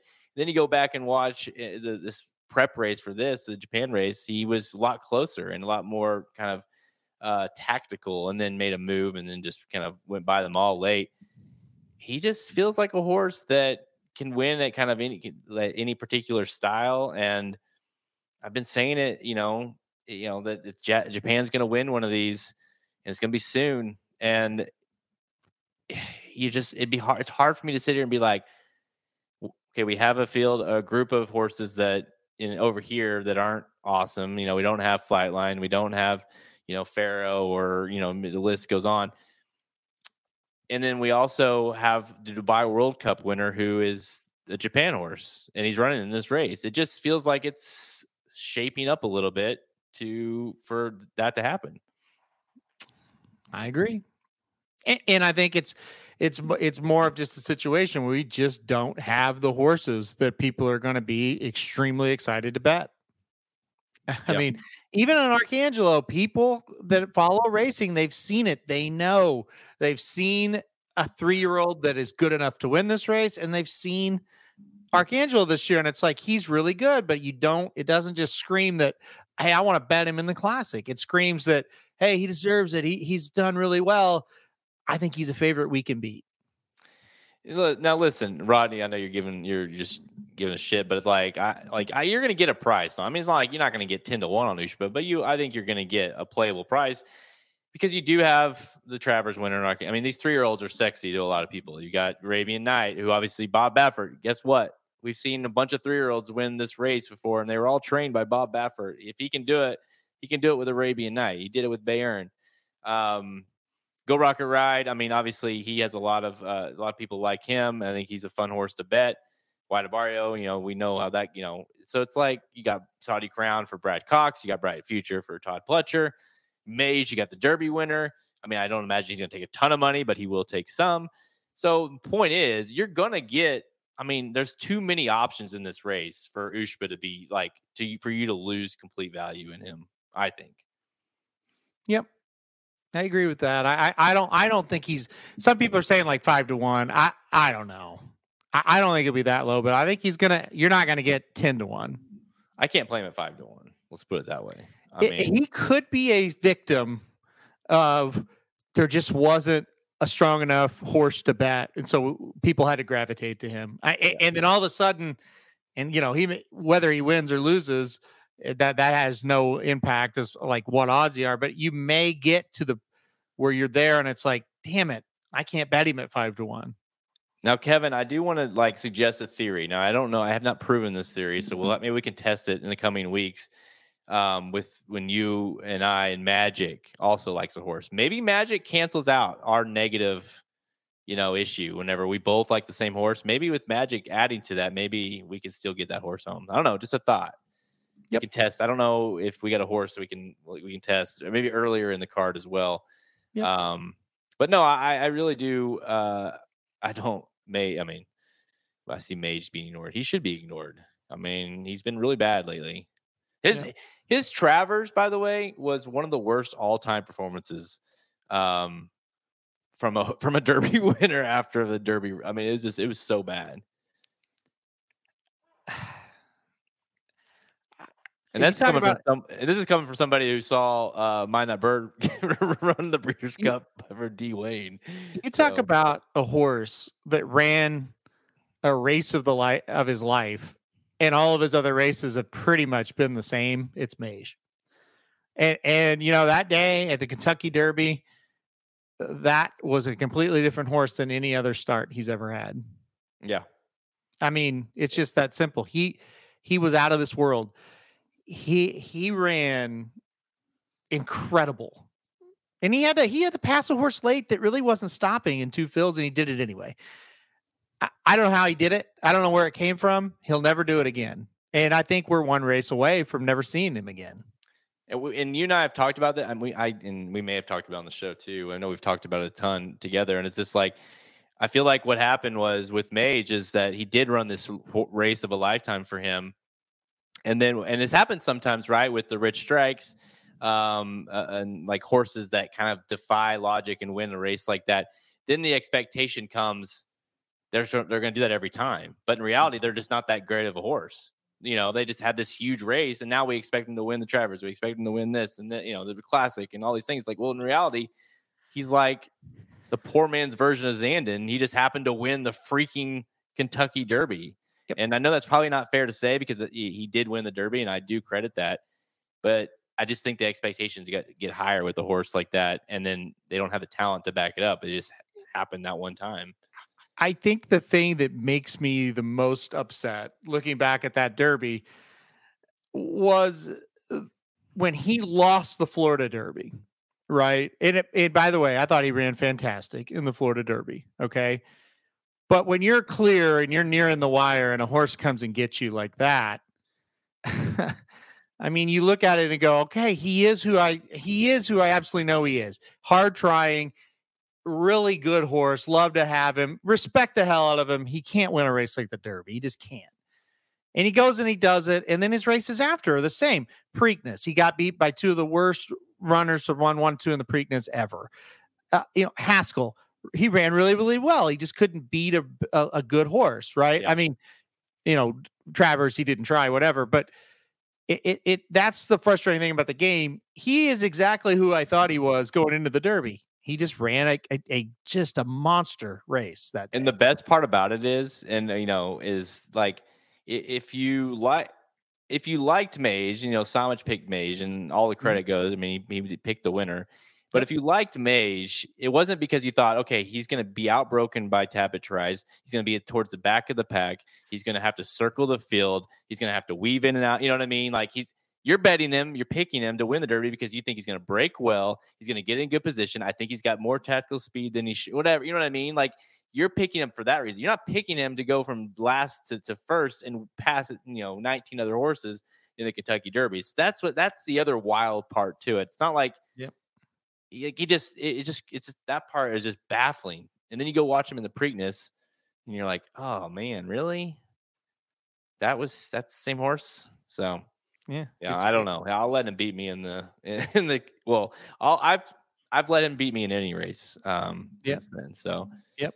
Yep. it's uh you know it's it, I, I again I, it's awesome that he won. It was a great you know story and he was an incredible run. Like he ran his ass off.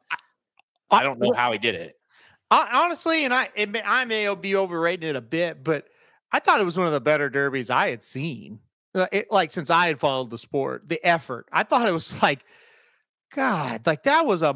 I don't know how he just did that. He was a monster in that race, you know. Yeah, And then you know whatever. especially considering how good Two Phil's ran. You know, and you're just like, oh man, like I know, I know. And again, he he just ran a monster, and and he just hasn't been able to. He didn't. He couldn't really do it before, and he couldn't really do it after. So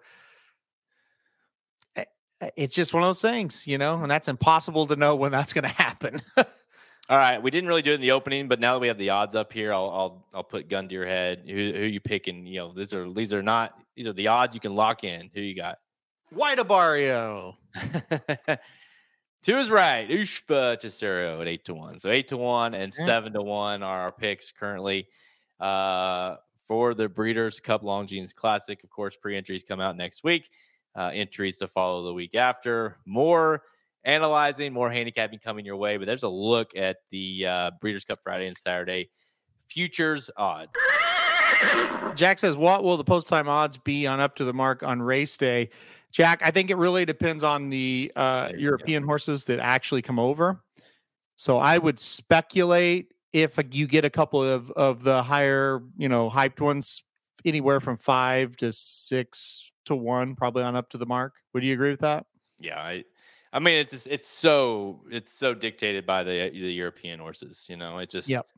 It, if like I said, if if you know we get word of the, you know, a really good one, or if it, the Augustin uh, Rodin takes a lot of hype, and then yeah, he becomes not as. I do think it's interesting though that when I was looking over the, I don't have it in front of me, um, is when Bricks and Mortar won, he was pounded. He was like, I want to say below two to one. You know, like bet hard.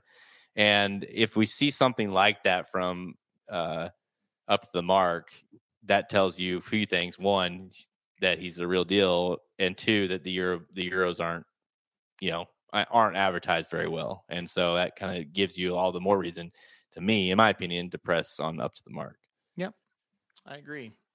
I agree. Um, right. boy, the turtles. Um, here, switch over to the other uh, blinkers off background, whatever. My computer, by the way, is com- is completely. it- it's weird. It's like it's locked up. I can literally click on nothing on my screen, but I'm still on here, and so I don't know how that's possible. Um, and so I told Halterman, I was like, "Hey, just take over." um, but anyways, that's all the time we have. Check us out at racingnews.com for free picks and of course our premium selections on our handicap products page. Make sure you go get the uh, betting Bible for the Breeders' Cup. It's available right now at racingdudes.com. The 14 trends to the Breeders' Cup is available as well. You can get both of those included uh, for one low price, or you can get them for free if you are a premium subscriber. The 14 trends will be out obviously before the betting Bible comes out. I'm hoping to have the 14 trends out by tomorrow. Uh, that's Friday, October 20th. So hopefully we can get those out tomorrow. It's a nice uh, look at every race on the two days at the Breeders' Cup and a trend that's kind of been uh, potent or maybe go against or whatever. I just I kind of lay out different ideas and then you kind of use that to to make your bets. But it's a really cool way um, to start off your handicapping. So make sure you go check out that check that out at Racing Dudes. Um, dot com. I've seen a lot of uh asking. So the turtles, the turtles are done. I like turtles. Um, we've uh we've been disbanded.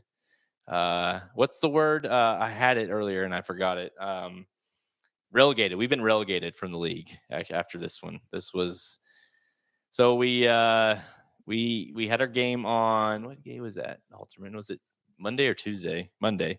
Monday. Oh. We had a game Monday. Final game.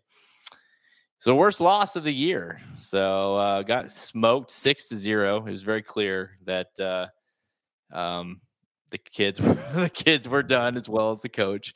And so yeah, we uh, we we uh, we got relegated from the league, and uh, I uh, immediately offered my resignation. So there you go. Have you are you dating the Raptors coach or no? well, now that the league's the league is over, I can accept the friend request now, right? Mm, no. I wouldn't do it if I were you. She looked no. pretty scary. I would honestly. I wouldn't. I wouldn't do it. No, I actually it was funny. I had like a lot of kids afterwards come up with their parent come up to me after the game with their parents and like, "Are you coaching spring?" You know, like they want to spring ball. You know, they want to be you know want to be on the team again. I'm like, yeah, yeah, call me. You know, but certain certain ones, I'm like, yeah, I am, and the other ones, I'm like, yeah, I don't know yet. Uh, we'll see. It's uh, it was uh, rough. Yeah. It was that She's was the that. enemy. She's the enemy. So. History would show you, Kevin, that that is my mo. But I'm, I'm trying. I'm trying to shake that. Okay. Yeah, that's. Isn't that that's very that's very accurate. Uh, yeah. yeah, it is. this is why I'm not dating Kevin because I'm trying to shake the issues. Uh, uh, I told everybody though, you know, whenever I'm like, hey, anytime I ever like find like a, if I'm dating somebody that I'm serious about, I like she has to be vetted, and there's like a zero. I have a zero, like you know, have like a no trade clause. I don't have that. Like they literally, I have no say in it. If the, if someone says yeah, no, it's a no go, I'm like she's out. So yeah, yeah. Maybe we can maybe we can have her on the show too to be like the final vetting procedure. I think that is yeah, and I, I we haven't even uh, I haven't even met one of these people. So let's it, be honest, we're not we're not anywhere close to that happening. So. No, I don't think it has been. So like, forget I, about it. I've I've known of one of them only because I knew her, you know, when we were in high school. the other ones I don't know who they've been. So what who was that one? Well, I, I've known her. She didn't go to our high school, but the you know high the town over. Oh yeah, yeah, yeah. Never She'd been in the sporting goods store and stuff. I knew who she was. Yeah, yeah, yeah. That one didn't pan out. So no, it didn't, and I thought that was the one. so did she. All right, guys. Uh, that's all the time time we have today on Blinkers Off. The Matt, the Magic Mike Show uh, did not air. what? what? Um, sorry. Uh, we got we need to talk about Husker Butch. oh yeah, yeah. Um, okay. Uh, yeah. I'll I'll do this part, and you can you can kind of catch your breath here. Uh, the Magic Mike Show will be on tomorrow, uh, so stay tuned for the Magic Mike Show tomorrow. I believe they're doing some prop bets. They're looking at some different prop bets of the Breeders' Cup and uh, Matt maybe head to head type stuff. And uh, I know Magic's got some stuff lined up for that. So stay tuned tomorrow for the Magic Mike Show. Husker Butch Halterman, give us the update on old Husker. What's he up to, and when's he running next? Yeah, he's going to run tomorrow. Tomorrow being Friday, so we'll see him Friday. Race four at Keeneland on Friday should be uh, a lot of fun. Um, starter allowance. Um, we'll see what happens. Field of seven. He's six to one on the morning line. He drew post seven. So, uh, like the post, um, I don't think he's good enough to win a starter allowance at Keeneland, but I I don't think he'll get embarrassed. So I think I think Husker Butch uh, will be decent tomorrow. That's that's my prediction. Um, so the goal is uh, to to run him there, and it's kind of the measuring stick. If he runs poor, we'll probably drop him uh, for for a, a, tag and run him a Churchill next. And I mean, if he runs really well, we'll probably just keep him at that level and, and get him to Oaklawn. If he runs really well, I expect him to run the Breeders' Cup. Maybe not in the race, but like an undercard race. That's right. Yeah. Well, listen, if Um, it if it was out at at, at uh, Churchill this year, we'd do it. yeah. Uh, Rodney is singling them, so there you go. Well, I don't. I I didn't tell you to do that. Uh, so. By Uh, the way, we I gotta say, like since we I don't know when that was because a couple weeks ago when we ta- brought up this and we were we got to talking about um the Racing Dude stable, like we've had a ton of people email us about being a part of uh, any potential Racing Dude stable that we've talked about putting together over the years. So um, if you go to our website, it's racingdudes.com and see on the main menu there uh, under horses, there is a uh, ownership or I, I can't remember what I've labeled it as. Um, but uh, you can just go up and sign up and we'll get an email. And once we, if and when we, we kind of pull the trigger on that, we'll let everyone, you know, you know, email, you know, send us your email. We'll email you guys. And, but dude, I mean, I, I it's getting me a little excited. I, I think uh, we, we have more than enough. Let's put it that way to put, uh, to own at least one, maybe multiples and have it and keep it at a very low percentage. I don't know about that, but I think we are building a, a building a, a bunch of people. A lot of those came from like 2015. I some of them may be dead by now. I don't Well, know. I mean, Um, if, how much does it cost to own a Husker Butch? well, I mean, you're gonna talk. You're talking about it. It, it costs two thousand to twenty five hundred a month to train him, and uh, that that's with anybody you use, and that's on the low end now. And you're talking about, you know, if you're gonna get one that's decent, ten grand to claim one. yeah. So you think about that. I don't know that we're you really need to get this started for all all seriousness to where people don't have to pay in every month. You you need to raise if you're going to claim one for 10, you better have 30 or 40 in the in the bank before you go out and do it. So Yeah.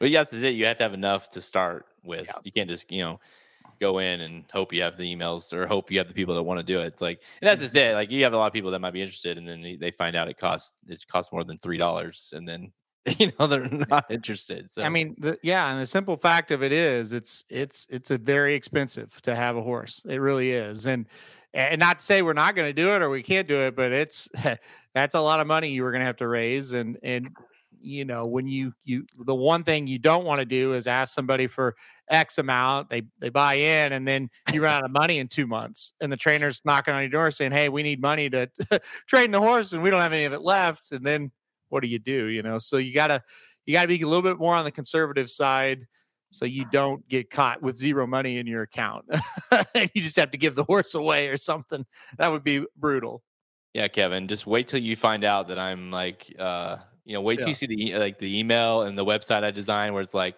guaranteed profits. This horse will run in the Kentucky Derby next year. Sign up now. You know, Kevin, I'm gonna bait you in. I'm gonna get as much money as I as I can for Cohen needs to go to school. Okay. Yeah. There you go i mean that's I, it- you know, I just to, you know, uh, with with Husker Butch, uh, you know, I don't own that much of a percentage of him, but you know, I had to buy into him, had to have to pay every month to train him, and it, it's not cheap, even even for a smaller percentage of a horse, it's not. So, um, but it would be great. Uh, I'm going to talk to Kelly about it. I've talked to Jake about it. So um, I, I think we could do it, but you know, I, I, I just say I don't know that we're we're quite there yet financially. um, I'm gonna do like a little like a video, you know, where it's like, you know, like the and like the sad music going, like like for only three dollars a day, you can also own a once in a lifetime race for it. Ke- Kevin will be just he'll be just giving us money at that point. He'll be so excited. But Yeah. no, I mean it would be fun to do it, and uh, especially even if it, you know we kept it small. Um, you know, some like I know you can vouch for it because that you know you know ninety eight percent of your races are ran at very small tracks and Yeah. and not big purses, but it's just fun to own a horse and see the horse coming home and and having a say in like what you know like like that you're there and that you own a horse. I mean, it's I think to me that's worth a lot more than I mean, yeah, sure, winning the Derby would be amazing, but Yeah. Just the idea of winning, and a lot of people don't have that feeling. Well, yeah, absolutely. A- And and just to kind of just lay out how this thing goes. So we bought into two horses, Husker Butch and double numbers, okay? Uh, and we paid uh, 7,500 for each of them. So 15,000 total, right? And also, you know, $2,000 a month let's say to train both of them. Double numbers never beat any horse. Ran twice and we gave him away basically. right? So it can go that way. If you've got one and he's double numbers, you're going to lose a shit ton of money. Or you could do the Husker Butch situation. He's made $51,000 in purse earnings this year, right? So you see both sides of it. So if you buy a Husker Butch, you're in, you're great, everything's fun. You get a double numbers, you're going to lose money. So that's the other thing. You got to you got to be okay with the fact that it could go either way. And guys, the funniest thing about it, you asked the trainer before they run, ran, he thought double numbers was going to be really good. And he was just like, Butch is who he is. He's not terrible, but I don't think he's great. And now I'll look, at it. So kind of like it's a kind of like saying up to the mark can't can't walk and he wins a great one. Exactly. You just exactly. just right. never know. But again, make sure you go to the website and uh, sign up if you are interested. Yeah. Um, again, Magic Mike Show, all the places you listen to podcasts, we're there as well as the Magic Mike Show tomorrow, Apple Podcasts, Google. Uh, make sure you go to YouTube, man. If you if you're watching us now on live on YouTube, make sure you hit that like button and subscribe because we have a ton of YouTube uh, or Breeders' Cup content headed your way, as well as uh, race previews for really anything going on, any major race. We've got it on the website at racingdudes.com. Replays um, with Magic commentating is is awesome. It's pretty entertaining. So if you Mhm. want to watch that, uh, make sure you go to our YouTube page and subscribe. But again, this is a great time to be doing that with the Breeders' Cup just a few weeks away. All right, guys. Uh, Halterman, you're gonna have to close us out as far as the Yep. video um, and to get us all out of here. But any final thoughts? Uh, go, Um, go- go Husker Butch on Friday. Uh, it's uh, hopefully he gets the job done, runs at least decent, and uh, uh, hopefully you know OU feels like we haven't played in two months. We play Saturday, so uh, hopefully we'll get back to to business there. Yeah, so that's all I got. Hopefully uh, Butch one runs well and OU wins another one this weekend. Okay. Yeah. OU's on a roll, man. Uh, looking pretty good. Big win uh, two weeks ago. And uh, go Chiefs, right? I think Go can I add that? So Yep. big, uh, big game this weekend against the Chargers. And we follow up with another game against Denver. And then the schedule gets really fun. So, uh, Yep. with the Dolphins and um, man, that week nine, man, I've been, I've had that one circled. Uh, that's the, that's the week, the day after the Breeders' Cup, too. That's going to Yep. be, and in Germany. So it's going to be, it's gonna be a situation, but we'll get it. Oh, thanks, Shotty. Appreciate it. Do you? I got a question for you. Do you find the NFL boring this year? Um, somewhat. Not uh, maybe. I don't really because I love the NFL, but and I'm like you probably don't feel college football is boring at all, and I kind of do. But it's just how. But I, it is more boring than it has been. Let's put it that way. One, um, I feel like the officiating's been awful and very like ticky tack and like making it last forever. And and two, there's been some. It's the the play has been really bad. It's been in some of awful. these games Mm-hmm. Really bad. So I think that uh, that is the talent level is not as high this year for some reason. I, I love watching the NFL. I actually like to watch NFL better than college because I don't have a vested interest. I just watch it for the love of watching football. I hate the NFL this year. I am bored to tears watching these games. I think they've been awful. They're the I, I don't know like even like you look at the Chiefs like offensively they're The they're Chiefs suck to watch from Yeah, somebody who's you- not a fan.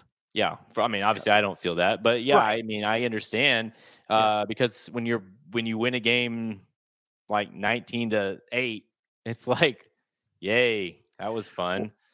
And and now don't get me wrong i've seen like you know a few good games i'm not saying that every game's been awful but for the most part they've been bad you were texting me during the the denver game last week. I got to be honest i turned it off. I'm like i don't need to be watching this. I don't care who wins.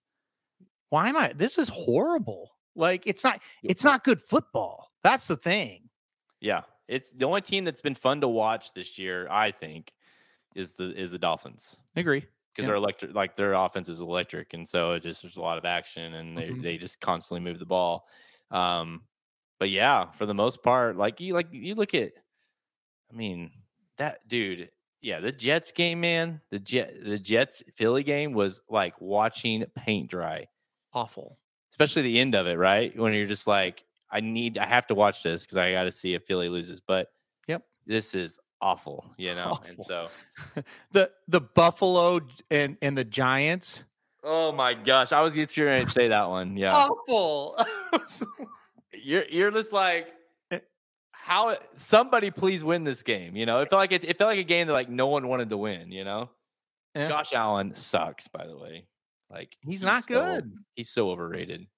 We've overrated him. He's not Yeah. any good. I Yeah. mean, and maybe that's it. Like the Bengals, every time I watch the Bengals, I want to throw up. They're so boring. I oh, mean, Oh, God. make me sick. But I don't know. And again, that's that's not an NFL versus college hate. I love all football, and I again, I I a lot of times I'll enjoy Sundays more because I don't really care. I just like to watch it, but I just haven't. You watch that red zone, and it's like this is boring this Mhm. year. You know? It really, yeah. The, and on top of that, you got we've had a lot of injuries. I feel like a lot of, so it's just you're just like, I don't know, watching, you know, these random dudes. Sometimes it feels like you're watching Tyrod Taylor. Uh, Yeah. who who'd ever thought you're watching Tyrod Taylor? I mean, there's guys in our waivers, you know, like quarterbacks. I'll be like, I did not know that he was on an NFL team, and he's starting this game. right. Yeah. PJ Walker beat beat the freaking 49ers. Yeah. I know. Try to try to digest that one. I- he the- beat the 49ers. PJ Walker before this Brock Purdy madness, I would take PJ Walker over Brock Purdy. And I think finally it's like, okay, maybe, maybe he's coming down to earth. I don't know. I, I just, I, I've just been shocked at how, what he's done with the Niners. So I don't know. Maybe this is the start of it. Him kind of coming down to earth. I don't know. Wow, Kevin, I would love to hear that story. So sounds like a sounds like a fun one. Well, you had to go to the Giants Bills game. That's strike one. God. Dude, by the way, not that it matters because uh, like, but Giants totally should have won that game. Totally. I mean, one, they completely fucked up the end of the first half. That Mm. was hilarious. Mhm. And then two, I mean, who knows? They probably wouldn't have got in the second try either. But it was PI. I mean, it was definitely PI. It was PI. It was more PI that play that wasn't than it was the one they called before that. I thought. Yeah. I thought. I thought a Waller sold it a little bit on that first one. Yep. The second one was legit, and they didn't get it called. So it's just Mark, go to your video and scroll back to the very start of the show. We talked about the Breeders' Cup for an hour and 40 minutes. So you're you've caught on the very last part of the show. Ta take your your mouse cursor, click the video and scroll to the very first, and you'll have an hour and 40 minutes of, of fun. Yeah. Well, yeah. When you're when you see the thing, it says an hour and forty nine minutes live. Like, anyways. Yeah. And so that's we're doing a live show. So if you if we're trying to end the show. What we like to do is we like to label our videos uh Breeders' Cup and Derby and things that are exciting. And then we like to get on here and talk about Chiefs, the Turtles, Yeah. and, and OU football. Right. Yeah. For the last five minutes of the show, like we've done for six years. So just Yeah. go back. We got a whole lot. Whole lot. Whole lot. Every Whole race. We talk about, well, all but one. Me too. I had to work all day. So what I'm going to do now that I'm on here, I'm going to scroll back and I'll listen to it again. about- Again, I, was- at I had to work all day too, man, all day long. All at day. least uh you don't I have got to up at five. I have to listen to the whole show again and edit it and then post it. So yeah, yeah, exactly.